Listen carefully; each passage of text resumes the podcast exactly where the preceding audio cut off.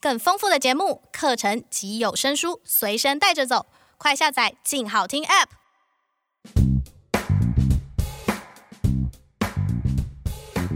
拜登跟奥巴马都是很骄傲的人，他们本来都没有想要向对方低头学习，但是时日一久，身边的人都看得出来，他们的关系开始起了变化。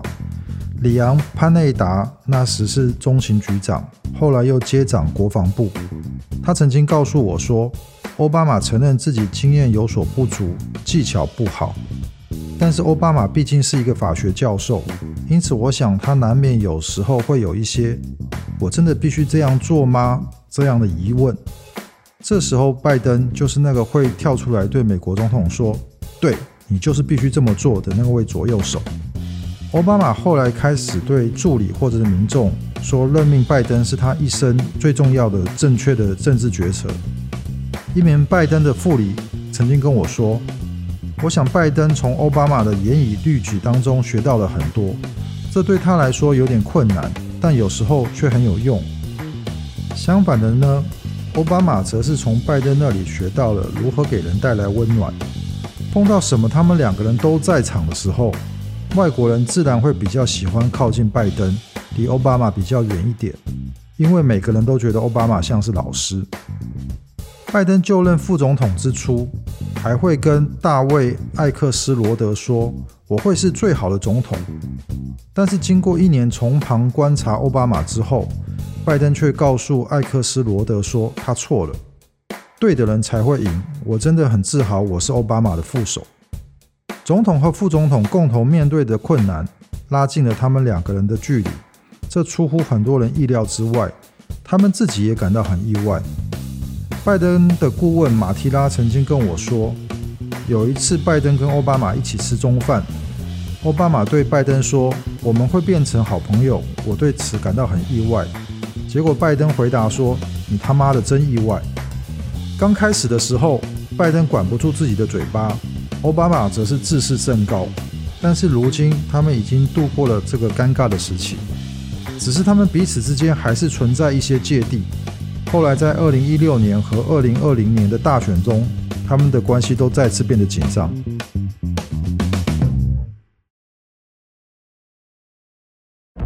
我从来没见过像奥巴马这样的黑人男性。这样的气氛并不像是上一代人树立的。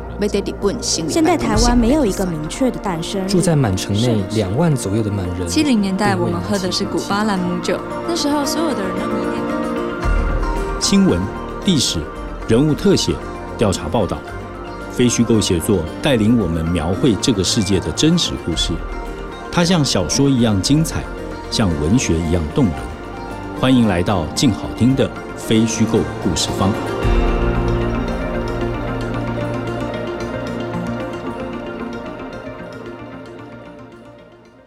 真实故事往往精彩如小说，动人如文学。大家好，欢迎来到非虚构故事方。这是由静好听与静文学共同制作播出的节目。我是主持人李志德。在节目开始之前，先给自己做一个广告。从这一集开始。非虚构故事方，我们有了自己的频道，请大家未来在 Apple Podcast 或者是 Google Podcast 或者 Spotify，你可以直接搜寻“非虚构故事方”，并且按下订阅，可以听到我们更多的节目。这一季是非虚构故事方的第三季第四集，也是我们这一季第二集人物传记。我们之前谈到了孙中山，现在这一集我们来谈一个更现代的人，就是现任美国总统拜登。那我们今天介绍的一本书就叫做《乔拜登》，主要是描写他在当选之前的人生的传记。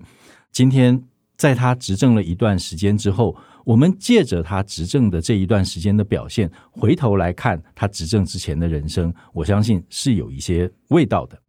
今天在我们现场的是八旗出版社的编辑王嘉轩，嘉轩，请跟大家打个招呼。各位听众朋友，大家好，我是八旗出版的编辑嘉轩。另外一位来宾是东海大学政治系的邱世仪邱老师，那我们请邱老师跟大家打个招呼。主持人好，各位听众朋友大家好，我是东海政治系的邱世仪。谢谢两位来到现场。我们在谈这本书的这个内容之前哈，我想先跟大家介绍一下这本书，因为这本书的作者欧义文其实大大有名，在中文读者特别是如果关心这个中国议题的中文读者的话，其实欧艺文的这个《野心时代》应该是你没有读过，至少也听过。那这个作者早年在这个《纽约客》工作，那派驻中国一段时间之后，写成了这个《野心时代》。那其实很少人知道，他后来就离开中国了之后，他其实就投入了美国政治的采访。那这个乔拜登等于是他投入这个美国政治之后的一个新的作品。那我们就先请嘉轩帮我们介绍一下这个乔拜登这一本书的作者欧一文。那巴奇其实跟他很有缘分，因为刚刚您提到那个《野性时代》，可以说是他第一本书，写的是关于中国。乔拜登这本书应该是他第二本书，然后写的是美国。巴奇在几年前出了《野性时代》的时候，他其实反应非常好。一般来说，欧艺文也被视为美国在写报道写作这方面继何伟之后一个非常重要，然后又有，有自己特色的西方记者。那他们两个都是《纽约客》出来训练出来的。那但是欧艺文他跟何伟有个路线上比较不太一样。何伟他比较擅长的是捕捉一般小人物的情绪，或者是说很生动的一些画面，就是一个非常庶民、非常 local 的人。那如果大家去 Google 何伟这个名字的话，就是你会看到他的照片，也是一个非常庶民的人。他已经是天下知名的记者，但是他的穿着打扮就跟你早上去到的时候去买菜的时候看到路边的这个一个西方大叔是一样的。但是如果你去 Google 这个欧译文，你会发现哇，一个风度翩翩、金发碧眼的一个帅哥，就是光鲜亮丽。是他的，他有一些宣传照会给我们嘛，都是西装笔挺的。对，然后他采访的人也不太一样。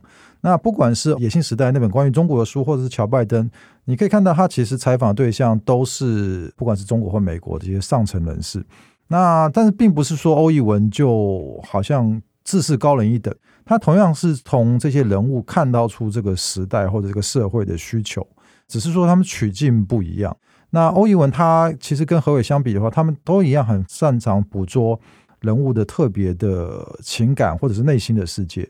主持人，等一下我们也会聊到说，这里面说一些段落可以很生动的让你看到说，拜登这个人是一个什么样的人。是这本书的书名，我们刚刚说的就叫做乔拜登，但它有一个副书名叫做《The Life, The Run》。And what matters now？这个书名的含义是什么？呃，因为这个书是在去年美国出版的，是，所以刚好十一月美国要总统大选，所以他这个书的出版时间，你自然而然联想到，因为马上就要美国总统大选了，那大家都在想说，我要投拜登还是投给川普呢？你看了这本书的时候，你忍不住就会想说，他是不是在帮拜登做选举宣传？是，那这个书的 life 就很。没有问题，就是讲拜登这个人过去的一生。那 The Run 当然就是指竞选。拜登其实选总统选过三次，是，所以他这里只是 The Run，应该就是指这一次。但是他也许也可以，他没加复数，对他也许可以。哦，事实上，拜登选过很多这种，呃，他选参议员都是他连任三十六年嘛，是对六届的参议员。然后当然这次又选总统，他的选战，他的人生，这个当然这个书重点。那这个书最后面会谈到说，可以对拜登这个人跟他作为一个参议员也好、副总统也好，或者是做一个总统的参选人也好，他的意义到底是什么？以及最重要就是说，二零二零年这个当下，拜登的参选对于美国这个社会或美国这个政坛来说，它的意义到底是什么？那我觉得欧一文这个东西，他的写作会让你觉得很佩服，就是说。OK，他在选前出拜登的传记，是，所以你不用怀疑，他基本上是帮拜登做宣传，而且他这书里面也不会，他对拜登是一个很肯定的角度。但是我蛮佩服，就是说他让你知道他在肯定拜登，但是他也能够别出心裁，找到一个特别的角度。他不会说哦，我今天挺拜登，所以拜登的坏话我都不讲，我只讲好话。但事实上，这个书里面一开始你就会看到，他其实讲了很多拜登过去曾经有，不管是说谎也好，或者是剽窃也好，或者是在性骚扰。呃，对，他其实未必是性骚扰，但是没到那个地步。对，但是他确实在那个尺度上有问题。那拜登也道歉了，他这些所有的他的坏事，他都 一网打尽了。对，反而是他，我后来自己做功课，我发现他有一些拜登非常重要的成就，他没有特别提。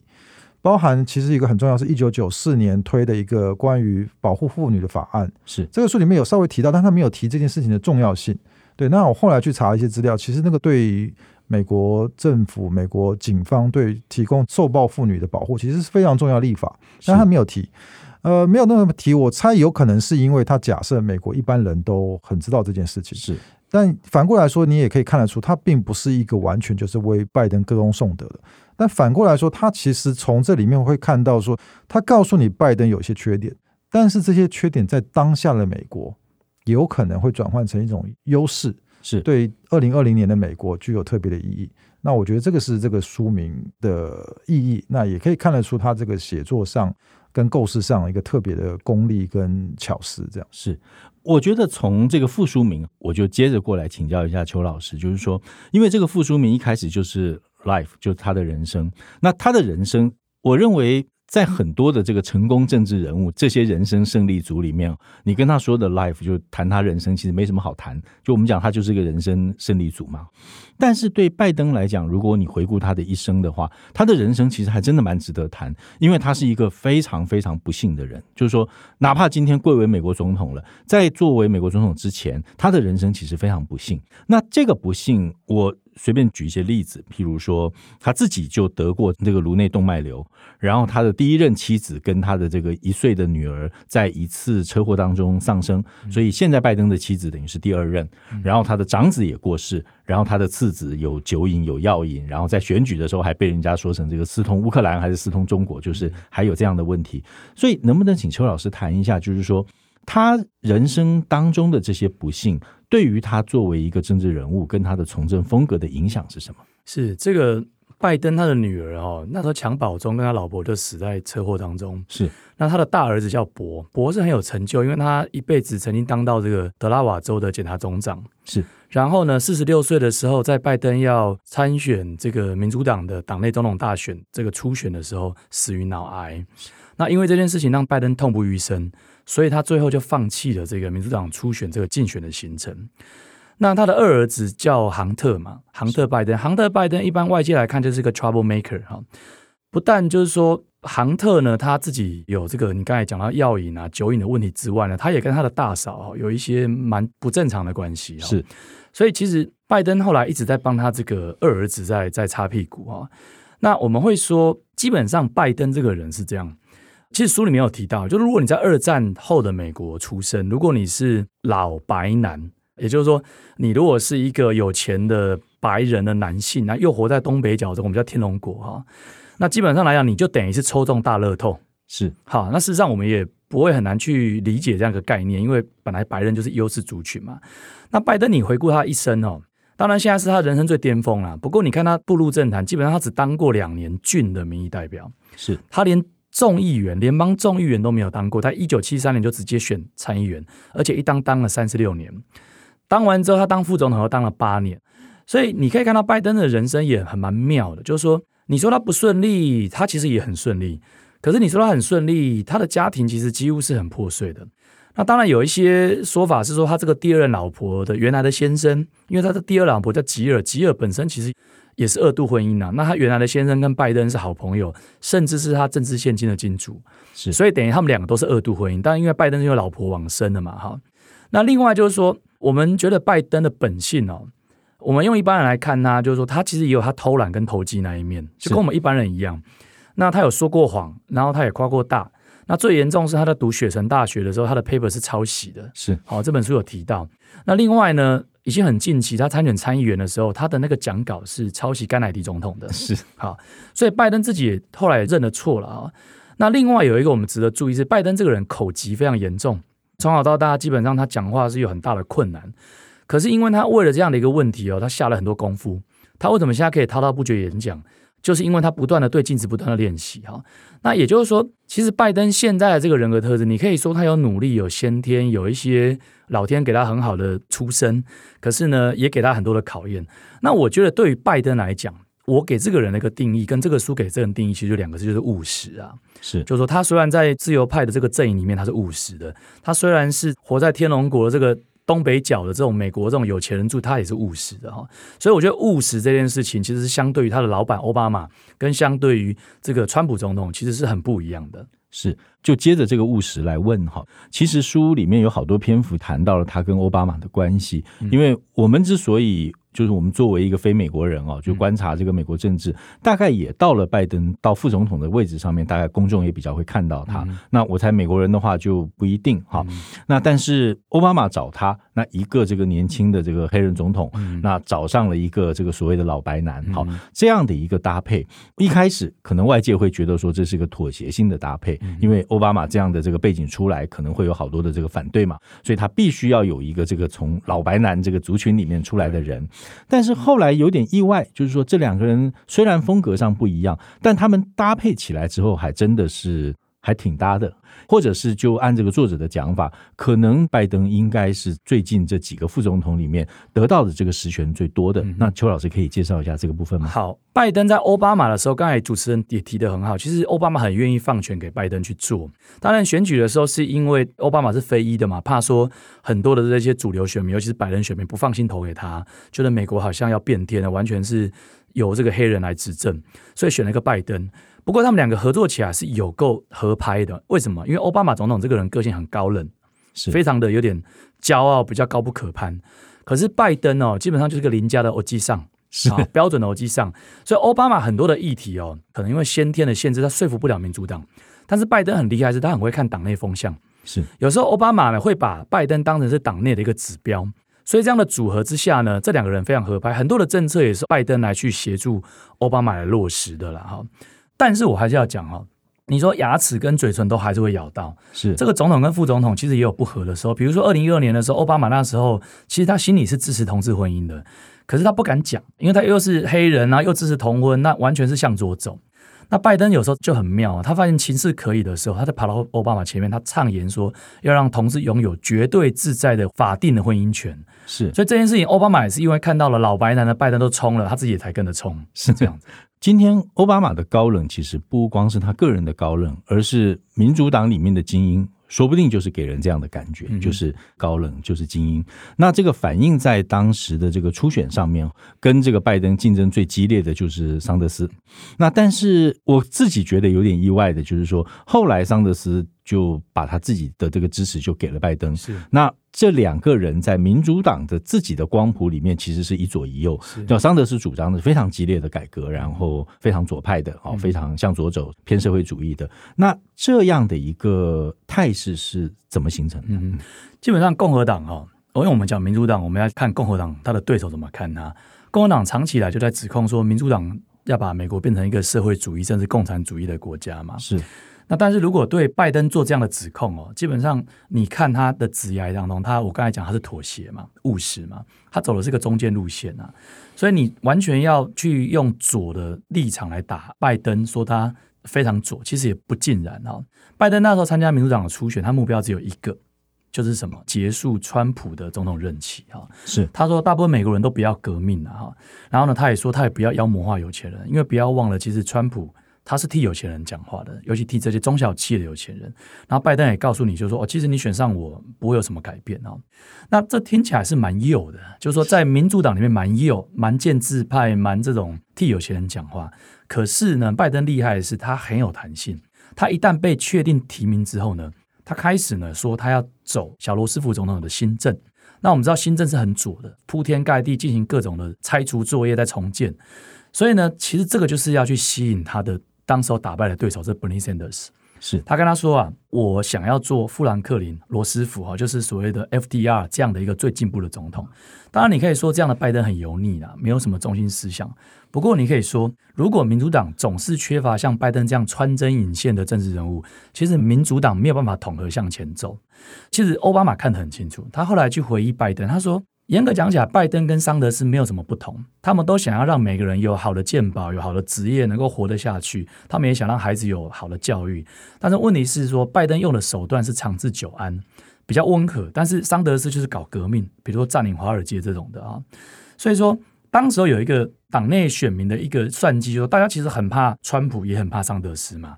所以这个时候，拜登就因而得利。所以选情后来变成是拜登。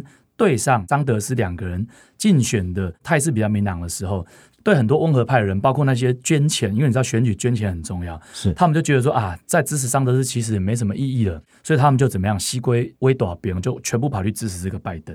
那最后一个我要讲的就是说，拜登他有一个优势是，他虽然跟 Bernie Sanders 他没有那么亲，可是他人缘好。是，那我就举一个人，大家都知道，希拉蕊克林顿是，希拉蕊克林顿的人缘就不太好。他他跟桑德斯彼此几乎就是已经闹翻了，所以桑德斯也讲说，很抱歉呢，我跟拜登的关系比跟希拉里克林顿好很多啦。所以说，今天拜登出现了，当然我会希望说来就干脆就支持拜登。所以其实他花了很短的时间就整合起来。那桑德斯也把他的什么司法、经济、教育、健保、移民、气候变迁整个都统合起来，都给拜登说啊，这整包你拿去用。所以我可以说，这是民主党内左派的妥协，让整个民主党可以快速的团结在一起，赢得最后的大选。是。那如果顺着这个话，我们直接就问到大选的话，就是说出来跟川普挑战这件事情，其实。我们用中国人的话讲，就是有一点像天将降大任，就是说它是一个特别困难的任务，特别是在川普那样的声势底下，哈，或者台湾话讲就塞苦，就是没有人要跳的一个一个地方。那这个差事后来落到了这个拜登头上。那当然，拜登对他自己来讲，选总统是他一生的希望，哈。但是去对上川普，我相信肯定不是他的希望，至少在起始点是对任何一个民主党人来讲都是非常不利的，所以。我们如果从事后的这个结果来看的话，顺着邱老师刚刚的意思，可不可以说是民主党在无意之间选了一个能够吸收川普选票，但是性格上更温和的人，借着这样的力量去打败了川普？我觉得的确是这样，因为美国人哦经历了八年太左的奥巴马，然后呢，他就丢给你超级右的川普，是你知道吗？有时候酸甜苦辣就太极端之后，尤其川普旋风来的又急又猛。把那个美国社会搞得七荤八素，所以四年够了，就选出一个比较食之无味的一个总统，叫拜登，就又老了。那拜登是想当总统，但是其实你可以看到说，二零零八年之后，他的心态就是说，只要我能够参与到民主党初选，哦，就等于入围就是得奖。他的想法是这样，所以我觉得这也是一个时势所然的一个必然的结果，就是他会选上。但是我一直不认为拜登这个人他有很强烈的政治野心。那他就是一个温温的，然后干了三十六年的参议员，然后八年的副总统，然后反正只要有总统大选，他就会跳进来选，然后摸摸摸摸他就选上了。那说真的，搞不好今天没有川普，他还真的选不上，是因为川普就像我讲，因为他实在是一个后坐力太强的一个总统。那如果你今天选的是一个共和党，比如说像 John McCain 那种非常 OK 的、很正派的，那搞不好拜登可能就没有机会了。是的，所以老师刚才提到这个拜登的这个务实哈，那。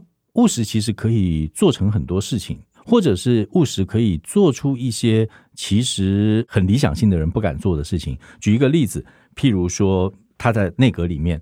拜登的内阁其实号称了，我不知道实际上的情况，可能请邱老师跟我们说。是，就是他的这个不管是男女比例，或者是少数族裔的这个比例，其实都是我不敢说是最，但是可能是相当相当高的。譬如说他的这个副总统贺锦丽南亚裔，这个当然大家都知道。然后他的男女比例是相当的，男人没有特别多。然后他的这个内政部长是美洲原住民，国防部长是非裔，就是黑人，也是第一个驻联合国大使，不仅是女性，而且是非裔。然后贸易代表戴琪，这个我们都知道华裔，而且父母台湾人。国家情报总监。这么阳刚的工作是个女性，好，所以她为什么能够以一个老白男的形象去做出这么多元的政治实践？对，这就是我刚才讲的，拜登是非常务实、跟调和、跟中间的，是，他就知道他自己这样的定位，老白男又东北角，等于说建制建制派天龙国，所以他了解说种族多元这件事情是美国未来的趋势，虽然讲很容易，但是真的要做的时候，他面临很大的压力。所以呢，讲白了就是说，拜登他懂得适时在自由的时候带保守，保守的时候带自由。那我们用一个比较年轻人懂的术语，他很懂看风向，是。而且他厉害是厉害，他看他风向明确、舆论成熟之后，他才会转风向。所以为什么那时候奥巴马那么听他的？因为他跟一个安全的道路，拜登很懂。那事实上，拜登年轻的时候担任参议员的时候，我这边讲一下，其实他。左右保守自由会开工，他曾经反对过很多进步的法案，包括公车法案。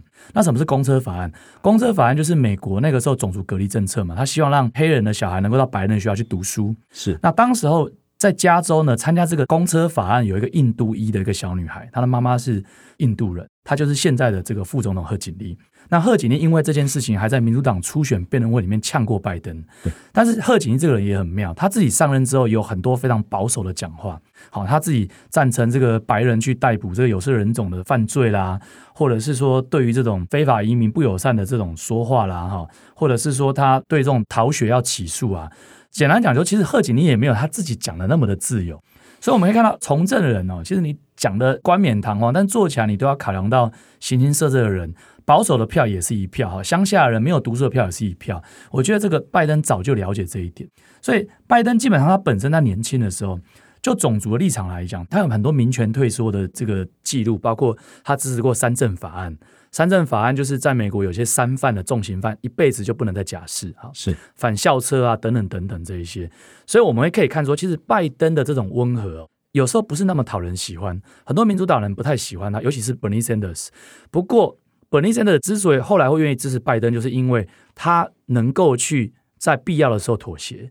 那我觉得这不管是给美国政治的政治人物一个很大的启示，其实对台湾的从政人来讲，其实我觉得他们也应该能够从拜登身上学到做事跟把车子往前推，让大家事情可以接着做下去的这个很重要的概念。是。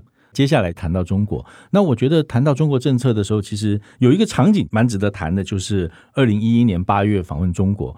然后在那个北京的过程当中，有一天中午，他们就突然出现在一家他们叫炒干了，但其实就是一个小吃店。是，然后就跑到那边去，就吃了一顿饺子。然后我记得是七十二块人民币，然后拿了一百块钱给他，然后剩下的按美国的习惯就做小费，作为小费。那这个在中国其实是一个非常大的一个，你说震撼嘛，其实也是震撼。是，但你说是表演嘛，其实也是政治表演。而且你看了这个书以后才知道，这种风格是非常拜登的风格，就是他在美国境内大概也就是这个样子，那老师可不可以谈一下，就是说拜登跟中国之间的关系？那他上任之后的这个中国政策会朝哪个方向走？好，其实这个外界很少讨论哈，因为那时候不觉得拜登会选上，是现在选上之后，其实我们要好好来看为什么呢？他有一个时代背景，二零一一年的时候，拜登是副总统，习近平是副的国家主席，那当时候基本上是说可以看出他们两个都是副手，所以非常的亲近。那他去吃那个饺子那个事情呢、啊，后来对习近平也有影响，因为后来习近平也跑去吃饺子，好包子，那吃包子哈，吃什么？所以他在习包子嘛哈。那我们来谈一下习近平跟拜登的交情有多好。那交情好，当然因为他们现在是两个敌对的国家，或者说至少是竞争的国家，不可能像以前那么好。但至少有一点，我们台湾人可以放心是，习近平要干嘛，拜登很清楚，包括要对台湾要有武力的这个恫吓，甚至攻击。其实拜登我相信他掌握的会比奥巴马更好。一九七八年的时候，那时候拜登还很年轻。其实拜登就在七九年去中国访问，而且是第一个国会代表团。那时候拜登还见了当时候的这个中共军委的副主席叫邓小平。是，然后二零一一年比较近代的时候呢，拜登跟习近平在意大利罗马会晤的时候，他讲了一个笑话说：“如果啊，因为我们知道拜登的头发比较稀疏嘛，他说如果我跟你有一样的头发，我就会是美国总统了。”没想到这件事情一语成谶，后来拜登真的选上总统，但是不变的是头发还是没有多多少了啊。那同年八月了，是二零一一年八月，拜登邀访中国，那习近平在介绍中方人员的时候。拜登年纪有一点了，还是重复那同样的老笑话、冷笑话啊。然后那多好，你侬我侬两个人拜习两个人同游北京、四川啊。这个习近平回去访美的时候，拜登也是全程陪同啊。是，那就有很多的媒体去算说，二零一一年年初开始十八个月间，拜登跟当时候的这个。副主席啊，习近平啊，在美国、中国见面至少八次。你现在让一个中国留学生跟一个美国留学生谈恋爱，可能都没有办法见面八次啊。他们见了八次面，他们还在乡村学校一起投篮。然后呢，那个时候最你可以说津津乐道，但你可以说他们在有个 buddy buddy。当时候拜登只带了一个翻译，因为习近平英文毕竟没有很好。他们两个一起吃晚餐的时间累计起来高达二十五个小时，是，所以他们是有私人交情的，绝对是有私人交情。所以这件事情，我们就觉得说，因为那时候川普在选举的时候就攻击他说：“你看是亲中嘛，你这个就根本是通共嘛。”但是你现在选上了，你会发现说，很多战争的发生就是因为两个国家的元首彼此不了解。你看，像美国跟跟这个金小胖金正恩，这样说川普跟金正恩，他们为什么要碰在一起？就是预防误判。是，所以从现在来看的话，我觉得是这样的一个习近平跟拜登的这种交情，我认为在美中台三方军事紧张的时候，扮演一个非常重要的互相预测跟不误判的一个功能在哪里？最后，我想请邱老师帮我们先总结一下，就是说，你觉得拜登会是一个怎么样的总统？嗯、那他有没有可以类比的这个前总统，让我们想象他大概会变成什么样子？欧逸文的书里面其实有一个比喻，带着这个改革形象的，就是我们到今天都还好多人怀念他的，就是像像甘乃迪，嗯、但是。甘乃迪所说的很多事情，或者是依附在甘乃迪身上的那些理想，到后来真正推进、能够完成改革的是他的下一任这个林登·詹森。好，嗯、那拜登会是詹森型的人物吗？嗯，这个比喻是有他的某部分的相似性，因为詹森那个时候在甘乃迪被暗杀之后就接任嘛，然后他后来自己连任成功一次嘛，那后来就没有再选了。是，他是落实甘乃迪的政策哦，这一点跟拜登落实奥巴马政策的确是很像。可是我要讲，詹森个性跟拜登完全不一样。詹森哦是一个很粗糙的德州佬，是那种牛仔式耍帅式的总统。为什么呢？因为我个人哦去德州去了好几次，我也去过詹森在休斯顿的庄园，那是他的出生地。那詹森在担任总统的时候，他曾经有一个小故事，那是在那个庄园里面，你要去参观他才有一个故事。我也把他照相照回来。他说，当时候詹森在庄园招待外国元首的时候，他很喜欢搞一个小游戏，哈，他喜欢捉弄人家。他开的那个敞篷车哦。然后上面载着某个国家的元首、总统、副总统，他会突然加速冲到湖里面，把大家吓死。一个美国总统载着其他国家的元首，所有国外人员都慌成一团。车子到那个詹森那个庄园的湖泊里面之后，马上敞篷车就变成一艘船。哦，这是詹森最喜欢玩的哈，一进湖变船。那我们看拜登哪里那么调皮啊？他搞不好血压要顾一下哈。